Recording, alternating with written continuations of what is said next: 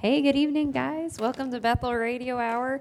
I missed you last week. Uh, I was in the middle of a, a record-breaking workday for myself, so I uh, I apologize for not being here. I What was missed the you. record? Uh, 18 hours of like Oh, nonstop. I thought maybe patient number. No, no, Patience. just just in hours and A without bunch of people ate Cane's chicken and had to go get their I hearts know, it must have been the Cane's chicken. Had to be it. out. We're Uh, starting. We're sh- shooting across the bow first thing. Oh I man, I the car. I do miss it when I'm not here, and uh, I'm gonna dip into my notes from last week because I uh, I feel really bad that I, I didn't get to share. And Ben, I just don't trust that you told him everything I shouted at you I'm while I was sure I running back into the hospital. I did quote Tara several times. Yes, he did. Yes, he did.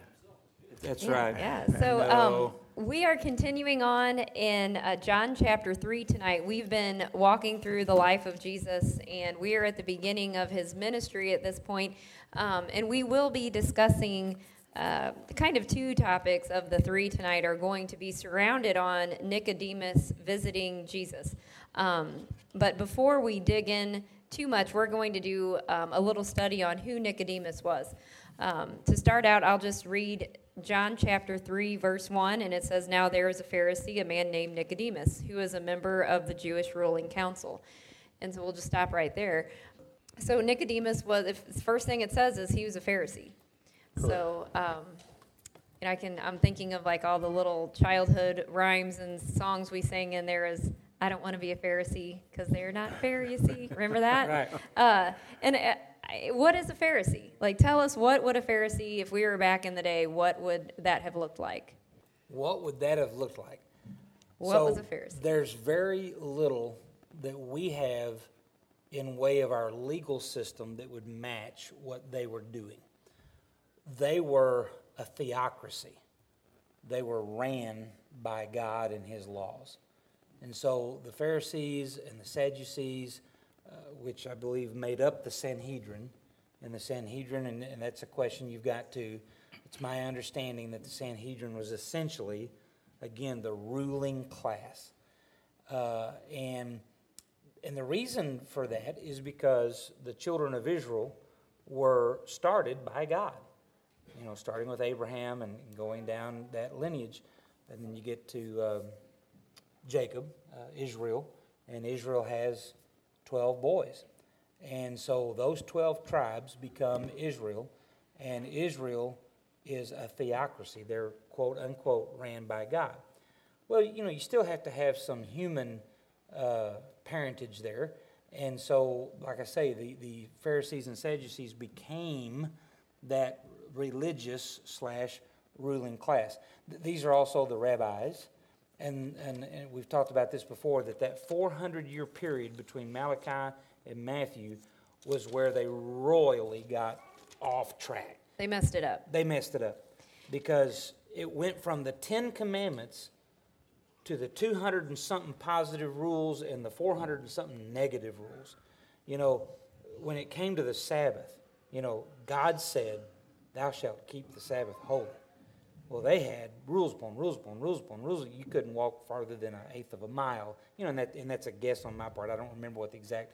You, you couldn't cook a meal on the Sabbath on a Saturday. You couldn't eat an egg unless it was uh, a chicken that you would had prepared another day. I mean, Right, it you was. had to I, on Friday. I came across a few of the rules, and they were just Unbelievable. and nothing anybody could keep, nor did God intend them to keep Right. it this way. So this was essentially a group of guys that they were the religious pentacle, if you They will. were. Like if they were the leaders. They were the religious leaders. And the brokers of religion, too. Right. You couldn't come to God unless you went through them.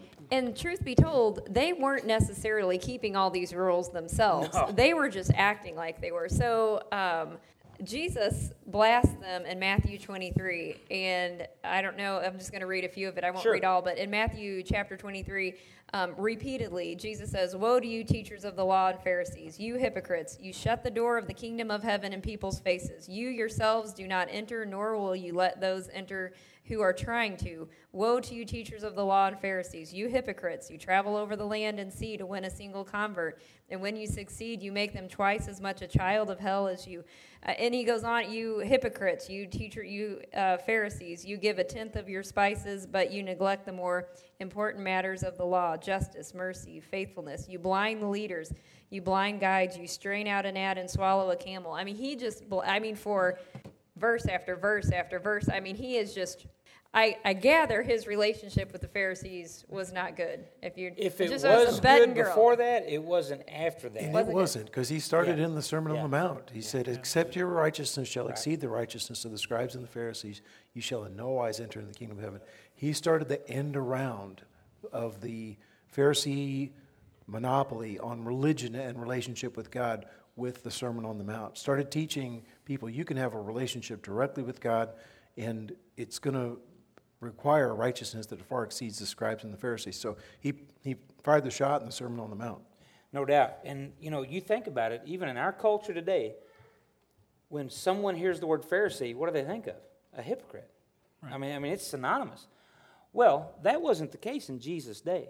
In, in, in Jesus' day, the Pharisees were about as high, you know, I mean, they, they were they were it. They, they, they were the judges. respected. Right. They, they, they were they well, were they the were rulers. they were wealthy. They Yeah, were the were educated. You they were bet. the All that. teachers. They were yeah. They were the people to look to. They you wanted to be like them type thing. Well, and in that time, knowledge was power. Oh, no doubt. So they just far exceeded a hundred times Right. the knowledge of the people. So yeah, they, And, and one thing I want to say too, guys, is that because Nicodemus, I think, gives us a window into because if we're not careful, we, we just assume that well they're all no good. They're you know it's kind of you know they're all politicians. You know, well no, th- there, there were some of them that truly were Pharisees, but they weren't Pharisaical. You know, and, and, and they they had gone that path because they were seeking God. They just were deceived. You know, and, and they were lost uh, in the such, and so they believed everything they had been told for the last 400 years, and they were as lost, as one preacher would say, as a ball in high weeds. And, and, they, and they didn't know it. They thought they were saved. They thought that if anybody's going to heaven, Nicodemus is, you know, type thing. And so Nicodemus was part of the Sanhedrin. Correct. Um, which, in doing a little research, they, they estimate that was a ruling council of about 70 men. And if the Pharisees were here, the Sanhedrin was Right. like, Right. I picture it, and I could be off, but if it was like a modern day Catholic, they would have been the people in the Vatican. They would have been the ones. They would have. They're they're at the pinnacle, the apex of their career. If you're in the Sanhedrin, you're a super big deal. So Nicodemus was one of the biggest deals going, Right. and religiously at that time. So the Pharisees and the Sadducees could be compared to our lawyers, and then the Sanhedrin were the judges. You know, they, they, they were the guys again to, to go the to. Supreme Court. They were the Supreme yeah. Court. You bet. Uh, that they well, and, and the Bible even calls uh, Nicodemus a ruler of the Jews. You know, so so he, he was he was a big deal. So, Jesus called him that. Yeah. You're a leader in Israel and you don't Well, know but I mean, verse chapter three, verse one. There was a man of the Pharisees named Nicodemus, a ruler of the Jews, and yes, Jesus, uh, uh, you know, supported that as well. And so, if he was so knowledgeable, he would have known something about the kingdom of God, doubt. perhaps something about Well, he'd know the, the, Messiah. the Messiah, the prophecies. Um, so he would have absolutely known that a Messiah was coming. Um, but knowledge is not necessarily Right. salvation. Knowledge is not necessarily going to get him into the kingdom. I think that's part of his problem here. Well, and an interesting note too, as I uh, studied this, the Sadducees were, if you will, the heretical side of these guys, and the Pharisees were the, in quotations, the biblical side. They believed in a resurrection of the dead. Uh, they believed in a Messiah uh, and such of that nature. And so, e- even though again they struggled innately with hypocrisy, they were closer to Jesus' doctrines than the, the Sadducees were. and should have known that should have Jesus was the Messiah. Um, what would his weaknesses have been? At this point, if you're just reading through this, um, and it says in the next chap, verse three, uh, excuse me, chapter three, verse two, uh, he came to Jesus at night. Right. So right there, he's recognizing something's going down here. Well, okay, so another author put it this way, and I've heard this all my life, is that he was scared, and I, th- I think that you can see that. Uh, and, and he was basically trying to be a secret believer and the such. But, there, the, but there's also another side of that. Jesus had already started being pretty popular, and he wanted to go have a one to one conversation with him. So he went at a time that Jesus, you know, because, you know, even though, you know, when, when you become a, a rock star, again, in quotations, um, you're going to have some downtime. I mean, even the fans get tired and go home. And so uh, this guy's opinion, it was uh, J. Vernon McGee, was that Nicodemus wasn't going to try to hide anything. He was going at a time that he thought he could really get just a one-on-one audience. Now, whether that's accurate, you know, that's J. Vernon McGee's opinion. But he certainly had something to lose No by doubt. associating with Jesus because Jesus had already drawn the line in the sand. Unless with the he was- unless he was being a spokesperson, a mediator for the whole for the council, whole council. secretly. Well, and that's Right. also strategy. No doubt. you know, it's like the the enemy of my enemy is my friend. Right. You know, so it, you got to figure out your enemy or Right. what are they. You know. But as far as the weakness thing, my thought is is that his weakness was his ignorance, and that he was ignorant of his ignorance. He didn't know he didn't know what he didn't know. If that makes sense. It does, and actually, uh, I'm gonna like spoiler alert. We might as well just go there now and kind of Sure. con- converge. But uh, when he comes to Jesus, so um, they already have it up on the screen. So he came to Jesus at night and said, "Rabbi, we," and right there he says, "We know." We. He didn't say, "I know." Right. He said, "We know." That's- so there's a group there. They're talking about this. This is a big deal. He's ta- they're all talking about Jesus. Rabbi, we know that you are a teacher who has come from God. For no one could perform signs that you are if you were, um, if God were not with him. And then in the next verse, Jesus replied, Very truly, I tell you, no one can see the kingdom of God unless you are born again. So he answers Nicodemus, but Nicodemus didn't ask a question. Right.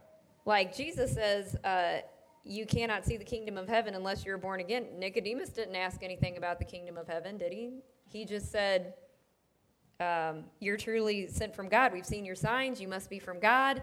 And Jesus replies about the kingdom of heaven, and you must be born again. So I think his weakness was what you said. He, His ignorance. He, God, Jesus read his mind. Jesus, in his capability to do that, read his mind and knew what he came for. What he was probably really worried about was, am I in the kingdom? I'm way up here. I know. I'm supposed to know everything that any man on this planet Right. knows about religion. Quote of the day. And and am I even in the kingdom? Do you think that that could have been what he came didn't to Jesus the for? simplest truth of the kingdom. So he knew everything about the law, but didn't know the simplest truth about a relationship with God. Right. Well, and I, I looked at it not differently, but also sometimes an ignorance, an unknowing could be your greatest strength too. So if you look at his motives as maybe like, is this who I've, you know, he, he's the one that's there. There was 69 other Sadducees that could have been there, but he was the one that chose to go there. And I looked at it like possibly like he was the one that said there might be something to this Jesus, and he's trying to find his way in. Like he's not hanging, clinging to the old guard necessarily. And there's, there's some reason to suspect, that I don't know if we're going to go, th- go in the next section here, but there's a reason to suspect that Nicodemus was a little concerned about what it would look like for him to be talking to Jesus. No, I agree with that. I, I, I'm just saying it's not necessarily True, always that he true, was a scared chicken. So when they as a mediator. sent somebody to, the Sanhedrin sent somebody to arrest Jesus in chapter 7 of John, and, and Nicodemus says, Do we charge anybody before we've heard what he has to say? And then they turn to him and say, What, are you a believer of, of this guy too? And he's just Yeah, silent he takes a chance that. there. Like he definitely, it, it definitely shows that maybe he started out a silent follower, but he did speak up for Jesus in that No moment doubt. when they were trying. I mean, they were looking for heads to roll. Like they were absolutely, they were scared of Jesus. The relationship had turned really bad at this point. They knew they were they were dealing with something that was shaking up their system, and they didn't like it. And they were definitely coming after Jesus, and he had the boldness to stand up and say in John chapter seven, uh, "Now, now wait, are we are we not going to have a hearing? Like Right. we're going to turn our own rules upside down here and not follow our own rules?" And- And, and- calls them out. and I'm going to pick on one of your favorite guys these days. Uh, John MacArthur, in his delineation of the arrest of Jesus, some 33 laws that the Sanhedrin ignored or absolutely broke the way they tried Jesus. I mean, it was, you talk about a kangaroo court. Now, we digress, uh, but, you know, this whole thing of um, what was uh, Jesus doing here? you've heard the expression, you got to get them lost before you can get them saved. And, and, I, and that's what Jesus was doing. absolutely what he was doing. And uh, j- and in studying this, I did uh, listen to more than my fair share of John MacArthur's take on this entire encounter. And that's what he was saying was Nicodemus was lost, and he knew he was lost, and he knew that this Jesus, whoever he was, he had to check it out for himself because I think deep down inside him, he's like, all these rules, what am I doing? Am I what it what what and that's what any man today would Right. be thinking Right. it, it requires that to get to jesus Right. even today It's a humbling enough to bring yourself to that. And that's where I, I say I think his ignorance is Yeah. part of what drove him. I wonder too if there's not a chance here that this was just a little bit of a pride thing. You know, we, we know that you're able to do these things, that you must be from God. And so, was he trying to find someone as his equal that he could talk to about God? You see what I'm saying? It's a thought. And, and, and even so, i if so, Jesus just cuts him down, you know, in half. Right. Dude, you don't even know God. Because to know God, you got to be born again. What? You know, you talk about a mind blowing. Born again? Enter into the womb again? Right, and i'm still thinking he had to be sitting there thinking he just read my mind right. Like, literally he just that's that's really what I i, do- I that do is that is what i want to know that it's exactly I thought I did know God.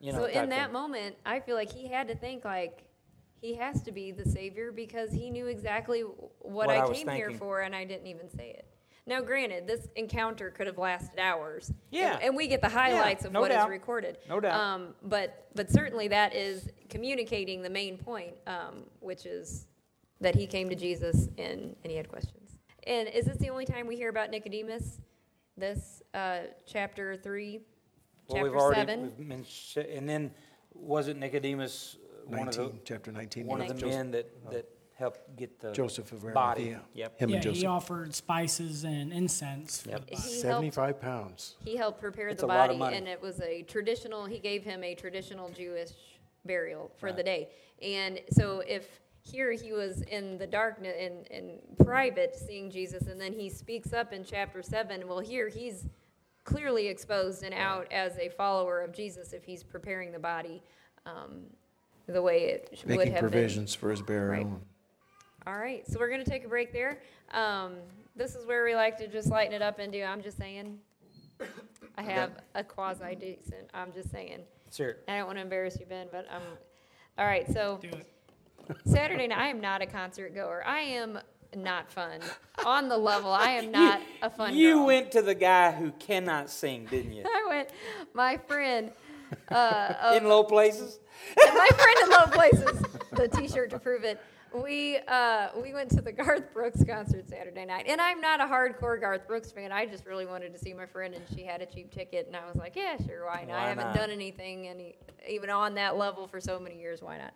Uh, and it was fine. I mean, I guess. And I was like, come on, people, he's not he's not God. I mean, it was just ki- it was a little, you know, it was fun. Gets He- uncomfortable there at yeah, some point. it doesn't was. It did. It got uncomfortable. Like we're not here to worship him. I, I got. Anyway, It's Garth maybe I'm getting Brooks. old. Anyway, uh, Maybe having I'm said getting that, old. ma- It's That's got to be more it. But uh, so that was Saturday night. So Sunday morning we went to the first service. I don't know what happened at the second service, but Ben, you sang a hymn, just an old hymn. Loved it. A hymn I've heard my own father sing. Uh, and I came home and I was like, you know, I enjoyed Ben Kingston in Lonedell, Missouri, saying an old hymn on a Sunday morning more than I enjoyed Garth Brooks, you're a a rock Garth star. Brooks concert. You made I'm the big just time. Maybe you should sell tickets. Hey, I'm telling you. The I- homecoming presented by Ben Kingston's Yeah. And, and I'm, I'm trying to remember the newest person that has come to that same level. They're singing right now. You know, Garth Brooks has had his day. You know, and don't, don't get me wrong. There's still people that will go hear him. But there's another singer right now, and I can't remember. But uh, those two people, if those two people can make a living, anybody can. anybody and can. that was part of my thought process is how is this guy famous? Hmm. And you know, you can't be normal. You can't be normal and come out in a stadium of 75,000 people screaming your name and singing all your song lyrics. And that, you can't be normal and be like, wow, yep, this is what I do on Saturdays. I don't know. I'm just, yeah. I just don't remember uh, Barry Manilow was a big singer when I was a kid. he writes the song. And I heard that he It got a the young girls cry. got a double hip Where am I replacement. right I didn't cry at the concert. And guys I'm are walking young, all over- so- Yeah, I, go ahead, Gavin. Sorry, buddy. I heard that he got a double hip replacement here a couple years ago. I was like, man, I am old. My the guy that was the pop singer. I mean, all He's the got girls a double hip got a double hip replacement. Did he go back to the nursing home? I guess. That's hilarious. Did some time in New England. So, how much water can come out of the sky? I'm just saying. Good grief. yeah. Well, you got mine. I'm just saying, when it rains, it pours, And still is. and still is. That's something. Yeah, we're gonna need John boats instead of golf carts to go through it. Gondolas. Did you Yeah. go to the river and see the Easter log? Yeah, sure did. Well, uh, I had an I'm just saying. I got two pictures. Have did you guys see this? Diver survives after being scooped up That in a whale's awesome. mouth. So if the people can't see, there's a second picture. If you look, Yeah, that is the man. yeah. That is his legs. Not his best side. So I'm though. just- That would be an awesome Disney ride. Oh goodness! So Jonah. wait, wait, wait, right here, wait, right here. Yeah, so Jonah and the whale is absolutely possible. Oh, this no poor doubt. guy was just got scooped up, and they said he got spit right back out. Oh, yeah. He kind of got caught on the side of the mouth. If that mou- if that whale would have got him full on, he'd been in the belly. Mm. so that's amazing with technology. You know, we're able to see those pictures now. So Makes But you wonder so- who else has been swallowed I'm that guessing. we didn't catch on camera. I'm just saying, yeah, that's that's another reason why I don't like the ocean. I bet he had to get new wetsuit bottoms. I'm just saying. yeah. There's an I'm just saying. So here, here's my question: When that picture came out, did he turn to his wife and say, "Does that suit So make my totally butt look fat big?" in this picture. you know he did. You know he did. Uh, sorry, I just had to say that. And if he wasn't there. a believer in Jesus, I hope he is now. Amen. Well, isn't that the I hope truth? he's, he's Story of Jonah. dipped into the Old Testament and Wow. read through the minor but, prophets. But think about that if that was you. You are that guy now that could say, I went through what Jonah went through. That's right. You know, there's not many people that probably could say that. I've been in the, The other of a whales are saying, "You got something in your teeth." Yeah. Oh, oh shoot. Dad joke. Well, shall, yeah, What's that the is a dad total dad joke. All right, we'll move on. So, um, on to John, still, still in John chapter three, um, and we'll dive a little bit more into the story now that we've looked at Nicodemus and a little bit about who he is. So, um, Nicodemus came to Jesus at night, saying, "Rabbi, we know that you are a teacher who has come from God, for no one could perform the signs you are doing if God were not with him." And Jesus replied, "Very truly, I tell you, no one can see the kingdom of God unless they are born again." How can someone be born when they are old? Nicodemus asked. Surely they cannot enter a second time into their mother's womb to be born. And Jesus answered, Very truly, I tell you, no one can enter the kingdom of God unless they are born of water and the Spirit. Flesh gives birth to flesh, but the Spirit gives birth to the Spirit. You should not be surprised at my sayings.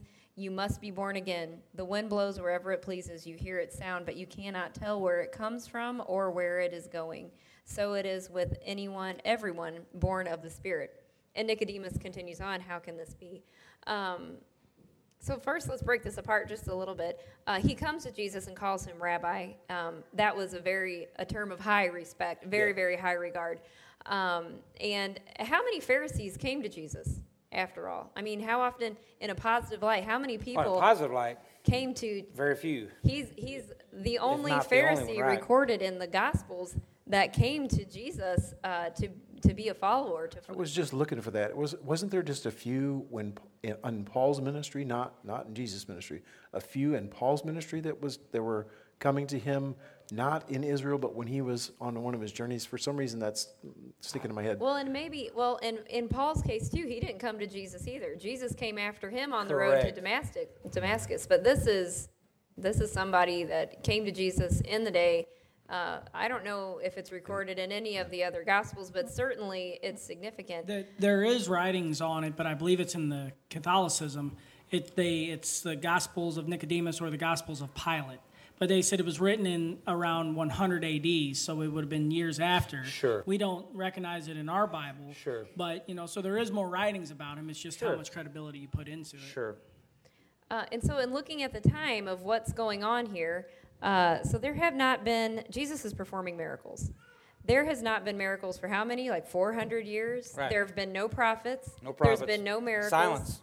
Nobody on the planet has seen miracles at the time that this is happening. Have do you believe any of these Pharisees and, and leaders and uh, have they seen many miracles performed? Is that a common day thing? Is it is it normal for them to see miracles at this point? Just question. Oh, I don't think so. I don't think so either. I, I think that that's another reason why uh, Jesus was the draw. You know, Jesus was the, uh, he was the bowling alley. You know, he, he was the thing in the area wherever he was. He was the attraction. That's the word. He was the attraction. And so, if you back up into John chapter two, um, where Jesus cleared the temple. Now, did you did you tell him how I said it? I think it's a miracle. It was a miracle that he cleaned cleared the temple. Did you did you give I, him I my quoted notes? you several times, Tara, but go ahead. Well, let me just. I, I'm going to do Let's the research. You're going to have to hear about That's it. That's right. Uh, but I think this was a miracle when Jesus cleansed the temple because people listened.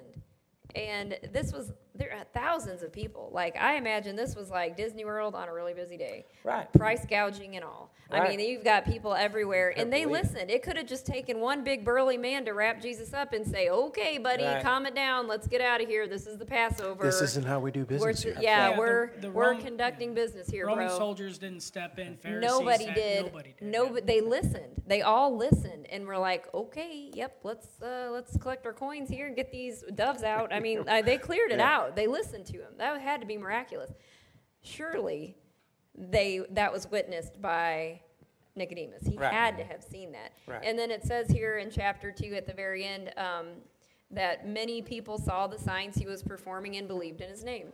Uh, so we know that while he's at this Passover feast, surely he is performing miracles like aplenty. Uh, it, it- it's becoming a big talk. Um, and so Nicodemus probably saw these miracles. Um, everybody's talking about it, and so now he comes to Jesus. Yeah. And, and Pastor Ben, you just said, I believe it was last week, that he had cured, or maybe the week before, he had cured every known ailment. You know, blindness, deafness, palsy, everything. So, and there's only so much of it recorded in the Bible. So, this would be a time that he could have just been pow, pow, people lined up, just putting on a show. Right. Yeah, no doubt. I, and I, I do believe that Nicodemus saw it, and I believe that that's probably part of the reason that he was he was enthralled. Maybe in the, the video uh, archive of heaven, we'll see the, the links here. So where was Nicodemus when this happened? Where was Nicodemus when Paul was involved with stoning Stephen? He was part of the Sanhedrin. That was a Sanhedrin council also, if I remember correctly, that uh, commanded the stoning of Stephen while he was testifying to them. So where was Nicodemus in that? Where was uh, Joseph of Arimathea in that? Where was their influence in that story? Probably an influence on um, Stephen, for sure. I'm guessing they, they had an influence on him, but it'd be really interesting to see the backstory of Right. who's influencing who and what they saw and No the turn of events that came about. And so Jesus' answer to him, to the question he didn't ask, Jesus' answer to uh, no question at all that he said, but he comes right out and says, um, how to enter the kingdom of heaven. And what does he say? How, how is that achieved? Got to be born again. And is, isn't that intriguing? you, you, you've got to be born again. So you know you've been born once. We, that's obvious. You're standing in front of me. But to be spiritually reborn, you've, you've got to be born again. So in other words, this is something that you cannot do for yourself. Right. It's got to happen to you. And like I, I've had to think back to this. I've heard born again my entire life. Sure. You have to be Well, born we're again. known as the born again Christians. Right, right. That is that is a term that we are very. If you've spent any amount of time in church, you've likely heard that term. Trivia question: Who brought that to prominence in America? Uh, Nix, the guy in Nixon's uh, administration. well, okay, Billy Graham. Billy Graham is who I was going to say, but yes, Isn't he the one that won him to the Lord? yes, Charles Colson Charles Colson. uh, was probably the first person that made it, you know, front page stuff. You know, born again Christian. That was not always that was not always normal terminology. It, it Right. certainly would have been new terminology Right. to Nicodemus. I always enjoyed the born once, die twice, born twice, die once. Right. And that, when I heard that the first time, that was a big moment for me. You know, it kind of clicked. Don't you think that verse four there? That's a pretty respectable, but also expected response. So you're telling me that I got to go back into my mother's womb? It's, That's confusing. Well, I mean, this is his first encounter with Jesus, and Right. he's probably thinking, "What? What is this guy?" I, I mean, he's. I'm imagining he's confused. Like, the, the word absurd, you know, may have come to Nicodemus's mind. All right, you know, I've just entered the twilight zone. You know, born again, help, help me, Jesus. You know, and so he does. Go ahead. Well, I was just um, in studying this, and again, I'm going to reference John MacArthur because now you've got me hooked on him, Ben. Thank you for that. But He's good uh, stuff. he said the analogy to be born again is so perfect here because it represents something you can't do for yourself. Like, how much participation did you have in your birth? None. none. You had zero. You you. There's no control you had over your birth into this world physically. Nor is there anything that you can. No level of perfection. No amount of works. No. There's nothing you can do to be born again spiritually. No location that's important, no uh, economic standing, no social standing, no titles, no, print, no degrees. You can ask Julie and Randy on that location. It does not matter. Randy lost the truck. When the baby's born, Was it that doesn't Sarah? matter. So, so yes, and it's not something that you, you can c- control, and it does happen to you. But you are, and, and I, I struggle with whether this is accurate or not. But you become a spiritual being at that point. So is that another species? Uh, if you want to think about it that way, you're a different species. I'm not sure that's the right right term, but you have another dimension to who you are uh, by being born in the Spirit. Well, okay, so, so here's a question, um, and I'm curious what you heard from John MacArthur. What, what, what are you guys' opinion of the water and spirit? So you got to be born of water and of spirit to come into the kingdom of God. What are those two elements in your opinion? So water is the fleshly birth, is what I've, I've been taught, and then the spirit is the adding to that. So you have to be born of the water and of the spirit. Right, because you got to be here, you know, so you, you're born of water, and that's referred, because there is a lot of water involved uh, in in a physical birth and such. Actually, J. Vernon McGee doesn't believe that.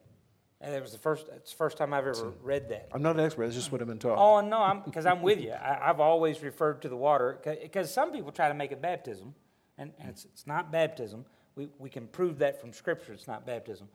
So what is it? You know, and most folks do. What did you get anything from John on that? Does he Uh, believe I that's? actually had um, an old book of my dad's, it's Dr. Yates, and uh, you can ask my husband. I got about two pages in, and I'm like, "This is too much theology for me." I went to nursing school, not the. I didn't go to seminary. Whew, right on over my head. So uh, I'm interested on your take on it as a pastor. I'd love to learn from you in this well, moment. so let's hear from Tom before I weigh in. I'm waiting to learn. All right, all right. Well, I, I, I don't know that either one is necessarily wrong. Um, and, and honestly, later in the thing, uh, verse, uh, verse 8, uh, J. Vernon McGee says, I'm just going to tell you, I don't know. And it's okay to So say I'm that. not the only one. Right. So. But but in verse in verse five, he believes because there are a lot of references to the word of God being water. And so his opinion is is that the water is the word and of course the spirit is the Holy Spirit. Nobody in this room that has been won to Christ was won without God's word being shared to some level. Whether it's what I do on a weekly basis, Romans 10 9, that if thou shalt con- come to, the, you know, confess thy mouth the Lord Jesus and believe in thine heart that God hath raised from the dead, thou shalt be saved. That's the word of God. You know, well, and, and doesn't the Bible say in Romans, how shall they hear? You know, unless there's a preacher. Right. Well, what's he preaching? The word of God. And so uh, I'm just telling you, Jay how- Vernon McGee's case. I, I looked at it um, a little bit too. I think it's all speculation, Yeah, but, yeah, no but doubt. physical fleshly life cannot exist without water. No doubt. You know, and that is And again, I think that's a fair. Right. I, I don't think it's necessarily wrong. um, I- in it's just interesting. I'd never heard anybody say that the water was the word. well in, in creation. You know, it says he hovered above the waters, and then he separated the two waters. Right. You know, so it's like it. Water's a big deal. You know, bet. and and in all those descriptions, he was talking about earthly life. Well, and it was interesting because when I read after Warren Wiersbe, he said that the water was physical birth, and then the Spirit, of course, the Holy Spirit. But then he went on to say it takes the Word of God and the Spirit of God to make a convert. You know, And, and Jay Vernon even went on to say it really takes three it takes the preacher to preach it, the Word of God to be heard, and the Holy Spirit to call. You cannot come. I, this as far as in Calvinism as Brother Ben goes. I do. I believe wholeheartedly that no one can be saved unless the Holy Spirit draws. Amen. What did Jesus say? If I be lifted up, I will draw all men unto me. How does He draw them? The Holy Spirit calls them. Okay. I, however, happen to believe that the Holy Spirit calls everybody. Yes. you know, who, whosoever will may come. That's what uh, blaspheming the Holy Spirit is. Right. Rejecting Him. Yeah. Right. No doubt. Yeah. And that that is the unpardonable sin. Talk about another topic. And that is the sin that will send you directly to hell. And how can you blaspheme the whole Holy Spirit if He does not at least attempt right. to get you? Another thing that's curious is just a scientific thing is even though we know the formulation for water, we are still unable to recreate it. They cannot make no doubt sustainable drinking and water. you guys are reminding me of so many good jokes. I'm hoping I get a chance to say them. Here's that verse. Uh, how then shall they call on him in whom they have not believed, and how shall they believe in him of whom, they have not heard? heard? And how shall they hear without a preacher? And in the Bible, also, for everybody who says, Well, I'm not a preacher, so I get out, he says, You are a royal priesthood. That's and right. That's talking to the entire body. That's right. Every child of God is a proclaimer and meant to be a proclaimer of the gospel. And so this is Jesus, this is salvation, like John chapter 3, and of course we've got John chapter 3, 16. One verse, if anybody knows a verse in the Bible, it's John 3, 16, and he lays it out. For God so loved the world that he gave his one and only Son, that whoever believes in him shall not perish but have eternal life. And I think Nicodemus coming to Jesus, uh, there was fear there. I, I really do believe there sure. was fear there. And I think that anyone that comes to salvation and a save a saving experience has that fear of I, I understand. Like even when you talk about people in other countries that maybe have never heard the name of Jesus they recognize there's there is a creator something created this. There's something they recognize there is a call even to them. And I, I feel like with Nicodemus, he's, even though he knew everything he needed to know, he knew there was a Messiah coming, um, he, he had that fear to come to Jesus and say, uh, I, Well, the beginning of what? wisdom is fear of the Lord. You know, and with, with you saying that, that always reminds me of Helen Keller, which is a true story. Deaf, blind, mute. And when she learned how to communicate and they asked her about God, she said, I always knew He was there, I just didn't know His name. That, that answers everything for me, that He, he speaks to people in ways we can't understand. Right. You know, the, this, this question is not always meant to be a trick, but a lot of times it is. You know, somebody will say, "Well, you trying to tell me that you know person, a native in a third world country that's never been talked to, never heard of the gospel, that God's going to send that person to hell?" And, and, the reality is, is that God doesn't send anyone to hell. He you, honors their wishes. Send, he honors your wishes, right? But the what what Tom is alluding to there uh, Romans 1, and you alluded to it as well. For the wrath of God is revealed from heaven against all ungodliness and unrighteousness of men who hold the truth in unrighteousness, because that which may be known of God is manifest in them, for God hath showed it unto them. For the invisible things of Him from the creation of the world are clearly seen, being understood by the things that are made, even His eternal power and Godhead, so that they are without excuse. So I believe with all my heart, and we, have put all these together, really not even trying to, when that person, whoever they may be, whether they are in the Hong Kong high rise in one of the most state of the art areas of the world, or they're in the jungle in Brazil, Brazil, they look up and they go, This could not have just gotten here by no big bang. Right. You know, and of course the native doesn't know to say that. Who did this? That's the moment that the Holy Spirit comes and lays it on somebody's heart in a church pew to go be a missionary. Amen. I believe it. Yeah, uh, you know, become all things to all people. You know, and I think the Holy Spirit does that equally. He's not going to talk to me and you the same way he's going to talk to an Aborigine. Right. You know, so so God to them, we might not recognize that. It's still the same God, but you understand what I'm saying. He's going to meet people where they're at. But you know, when Another, he finds the heroin addict in an alley, we're not going to understand how he's going to talk to them.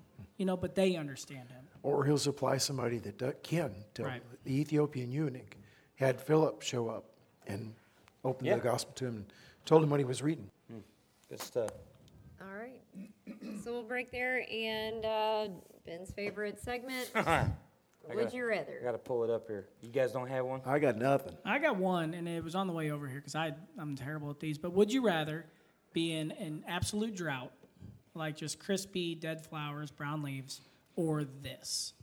This. This. Yeah. I know, and it's terrible because Well- this is terrible. But think of all the flowers. It's going to be a gorgeous fall. But I don't know. Ever since uh, the Green New Deal, I'm I'm gonna get some bumper sticker. I'm I'm ready for the Brown New Deal. the brow Deal. Yeah, let's just buy in. It's all gonna die. Let's just buy into it, man. Enjoy it while it's here, but it's going brown. I'm kidding. Would you rather? Did you answer that though? Would, what would you rather have? Would you rather have yeah, the drought, or I'd would you rather rather? have rain. Amen. I'm me, not, me too. I'm not afraid to much a little rather. wet. My hair pays the price, but uh, Let's just have a drought for three days in April. That's There all you we're go. There you go. So start praying for the Easter walks weather. Yes. Shameless Amen. plug. shameless Yes. plug. Amen. I'm wearing God's ear out. really, you again? Come on. The uh, there's something else going on uh, at this time of year. Uh, it's called March Madness. So, would you rather watch a marathon basketball tourney or a marathon soccer tourney? Gavin, Oh, I'd rather put a stick in my eye. then, either then which one. one? Either one? I- you know, you- if you put the stick in there, I'd probably choose the stick. okay. Your Three Tom? choices. I'd rather do soccer. All right. Yeah. All right. I love basketball. Do you? I love Oh, I do. basketball, but I just I'd rather just if I had to marathon something, it'd Sure. be soccer. Well, it started for me. I just wanted to step into my son's world and stay somewhat relevant to Right. to to boy. I have boys, and I mean, I, And that's they're ball ju- players. and they they do love sports, and I'm not gonna play video games. So uh, it started with just that, and now I love basketball. I do. I like. Even a professional team, nobody judge me. I like the Thunder, and I enjoy I watching. like yeah, I like Oklahoma. even watch. I, I even like watch Oklahoma. professional. I'll watch some basketball. I'm Are you excited about uh, the the NBA Finals or NBA uh, playoffs not Yeah. having LeBron in it? Are you Well- excited about that? I was gonna say something about that. I like seeing him fail because he said I'm he said I'm the greatest there is. I'm the greatest was and greatest ever will be. And the Lakers stink. They stink. They stink. do stink. Yeah, that right was, comes that before was a little fall. nice. So it's like yeah. So somebody that puts themselves on that pedestal that just falls from grace. I just you know maybe that's a Sid, but he's got billions of dollars, so he'll get over it. Yeah, I know. I, he has some money to fall back on. It'll be all right. He'll He- make it. yeah. My dad used to always say he'll cry all the way to the bank. All right. So our last and final topic, and uh, this has nothing to do with John that we know of, but it seems to always come back around. Um, the chapter, John chapter where that we're in. Sorry, I should have been more specific there. Um, we were talking about um, some of Satan's biggest lies that he tells us. So, who we are in this moment in time is shaped by a lot of things. Um, our, our home of origin, what we experienced growing up in our home, maybe even in our church, um, certainly our friends and things we encountered in school, and, and even as adults in the workplace or relationships and things. Um, but Satan loves to use as many of those things as he can to, to tell you a lie about who you are. And this is making us a little vulnerable to, to put it out there. But um, the question is what is a lie that Satan has repeatedly told you about yourself that you have had to overcome or that you continuously work on? Does that make sense? Did I phrase that well? And about six seconds after you sent that text, I knew what mine was going to be. I couldn't pick which one. I, I mean, that was my only problem. Well, there's some Hey, truth I there struggle too. with that too. Tom, you got one? Let's hear yours first. I do, uh, and I've alluded to this in the past. Uh, we've talked about dreams, and I think a blessing from God is He gives me dreams that scare me straight. You know, because I do things in these dreams, and I told you about one. You and brother Steve caught me in the this terrible situation, and it crushed me, and I woke up. Well, and and so I have these sometimes, and that's my scared straight program, and I thank God. But Satan constantly uses, and mine encompasses all. You can't keep this up. You're gonna fail. You're gonna fail. I'm just waiting on it, and it scares you. You know, and, and but I'll have them, and I think when I think about it a lot, I have those dreams about the things I'm afraid of failing on, and every day it gets easier because it's like, well, well, you know, it's been about three years. I praise the Lord. I haven't cussed. There you know? go. But the three year and one day because I saw a giant copperhead. But when I was laying in the, in the field, I asked God to forgive me for what I just said. But you know, it's those little things. But Caught me, and I didn't have I, I love Jesus, but I cuss a little. Oh bit. goodness, yeah. There's I said words I didn't know I do. But uh, but yeah, so a constant fear of towing that edge. You know, you're gonna mess up today. Mm. You know, and it's but it's it's a blessing and a curse because it scares you straight. Amen. Gav? He's got two for me, and w- w- one, Just two of the two? I main had like ones. two dozen. Well, th- these are the main ones, but one is a category that that kind of hits all of the others. Uh, One lie is if you don't, you fill in whatever in the blank, and you know where you feel like if you don't give up something, it's it's proof that you don't love God, or if I don't sacrifice enough in this, I don't love God, and his response back to me is, if you don't do this, I won't love you. That's a lie. There, there's no circumstance where God won't love you and won't care for you. Don't get me wrong, there's chastening. That's a sign of his love, though, too. Sure. Um, but if you don't put whatever you want in that blank, I won't love you or bless you. And then the other one is he, he lies to me about my character all the time. Now, my, I've got plenty of flaws, don't get me wrong. And he usually uses the latest evidence of my failure to tell me what a low down creep I am. So, and, and Brian's got some stuff too, some, some more uh, uh, material to work on. But it's usually when I've had a failure or something has happened to me that has made me feel um, rejected or, or unwanted. That's when he comes in and says, see, you, you're really not worth it.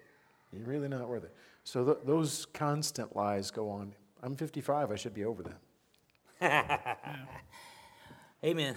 Well, so this is a, an area that I love to look at and, and hear about and study.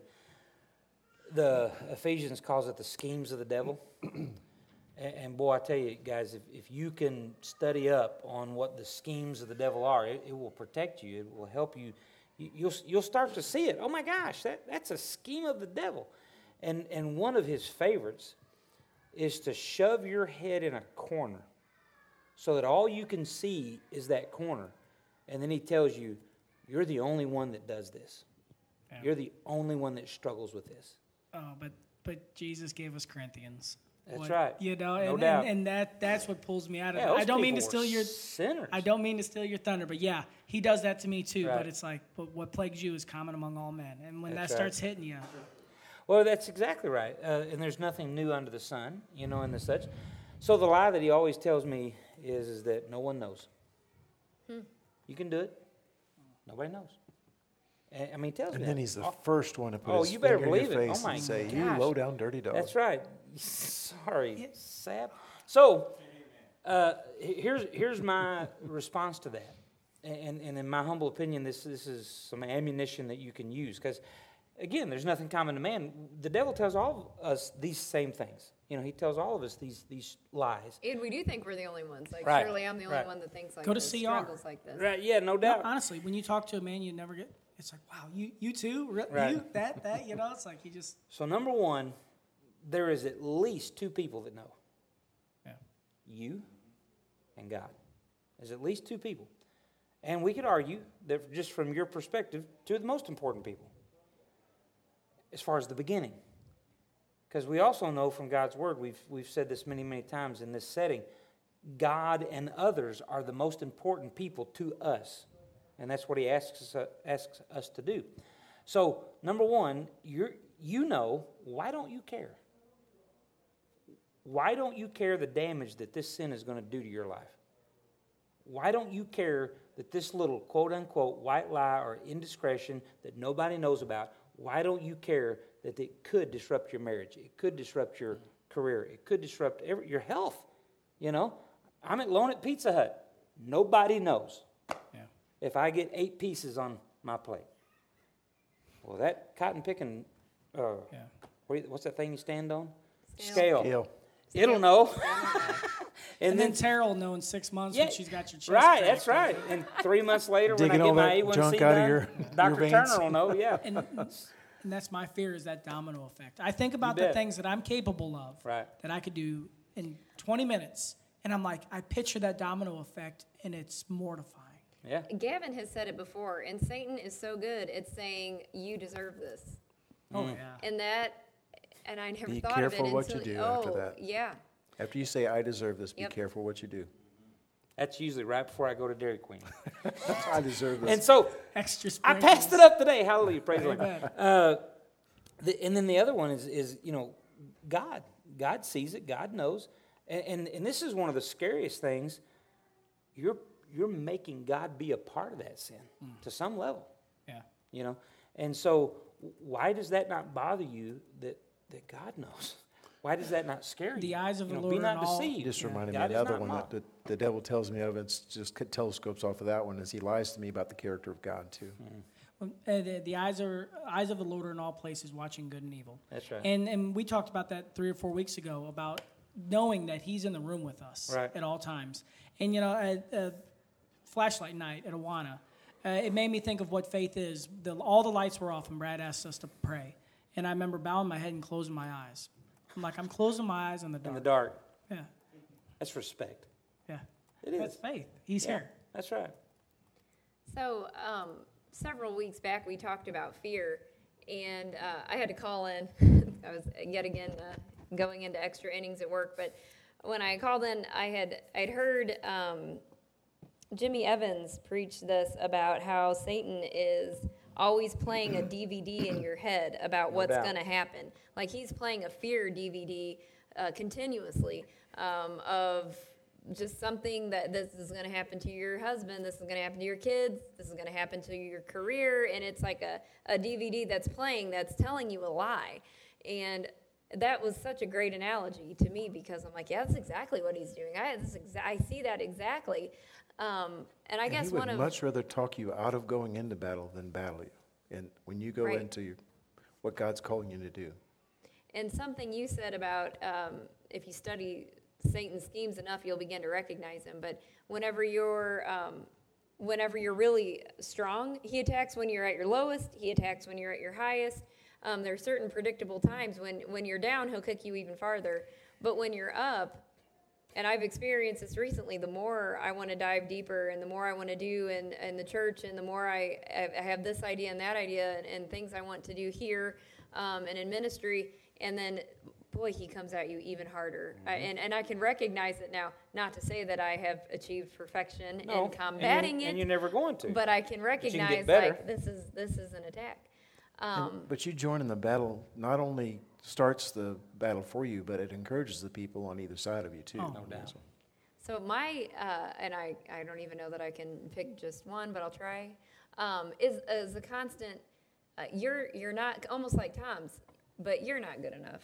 Right. You're you're not good enough. You're not the right person for this. You you don't have the right thing to say. You're not skilled enough. You're you're not enough, and you won't ever be enough. Um, in any, you know, and I and and listening to that lie, and I can look back to my gosh, even in junior high, being as far back as my memory will take me. I was That's like, the training ground Satan for you're been- not good enough. Junior been- high. He's been telling me this lie. All Do we have to pick him? Yeah, since the pink thick glasses and the really Right. spread apart teeth and bad bad haircut and I mean you know just kidding. Although all those things are true, but uh, it's just I can as far back as I can remember that's been a chronic lie that Satan has tried to keep me from doing things uh, for God or even just to enjoy life, just any kind of enjoyment. Um, Satan comes to kill, steal, and destroy. If he can steal your joy, if he can destroy your ministry, destroy your happiness, uh, he's going to do it. He's, he's such a spoiler. I told my kids, I was like, this is the best way to think of Satan. He's like that uh, team that has no hope to make it into the playoffs. But man, if they just don't want to wreck, they just want to wreck it for everybody else. going, like they, right. they want to just make it bad for as many people as they can because their hope is gone. Uh, and that actually made sense to them, and uh, and that's what he's doing to us. And um, it's recognizing it. Um, what is it? A problem half well stated is a problem half solved. That's right. That's right. But could then then comes the victory because when you say get behind me, Satan, because you actually picture Jesus walking with you through those every day you conquer and you beat him through Jesus. It, it emboldens you, That's and that does help. It, it, I think one of the, we mentioned fear here a couple times. One of the, maybe one of the things that's holding back the, the God's kingdom on, in the United States is this idea of fear and how Christians live in fear and people who are not Christians see them fretting and worrying. Well, God's not enough? Well, it- it- the- God's not going to protect you. Why are you, why are you worried about it? If, if we live our life in confidence and in, in a winsome way, I, I- I'm reminded of that scene in the movie Secretariat where she, everything's coming down on her, and she said, We are going to follow the Lord and re, rejoice in what we do with this horse, essentially, and forget about the consequences. If we feel like God's called us to something, rec, uh, you know, throwing off all caution, and if God's called you to it, if God's for you, who can be against you? Just you know, let the natural expression of the Holy Spirit live in you, in power, in sound mind, in a completely overwhelming sense of love, um, a, a sense of graciousness, a sense of giving. That's rare in, in our culture. Let me tell you too, because you know, we're, we're Americans. We spend a lot of time in our car. Where you have your radio dial helps.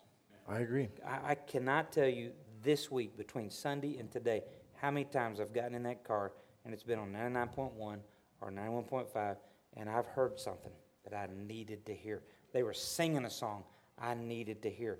Overcomer, you know, and such of that nature. And I, I can't even remember now which application it was, but I was going into something, whether it was a hospital or whatever, and that song, I mean, it just got me going, and it was what I needed. And and so, you know, because I'm convinced that you know it was you that said that it's a DVD.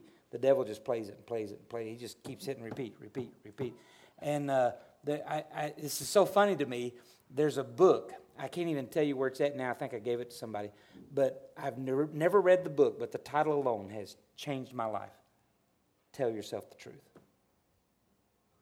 Tell yourself the truth. And you can't tell yourself the truth if you're listening to the devil's lies. Amen. Can't do it. Yeah, well, you can't uh, get over your old demons if you're still enjoying their company. And everything. so, So you just made me think in Deuteronomy, ew, Deuteronomy 6, 7, it says, Impress them on your children. Talk Yep. about them when you sit at home, when you walk Yep. along the road, when you lie down, and when you get back up. And I, I heard a sermon on this where he said, um, What is he saying there when you, when, you, when you leave, when you come, when you go, when you rise up, when you lie down? When are you attacked the most? When you're in your car, when you're on your way, when you're when you wake up and you're alone, when you lie down at night when you're alone.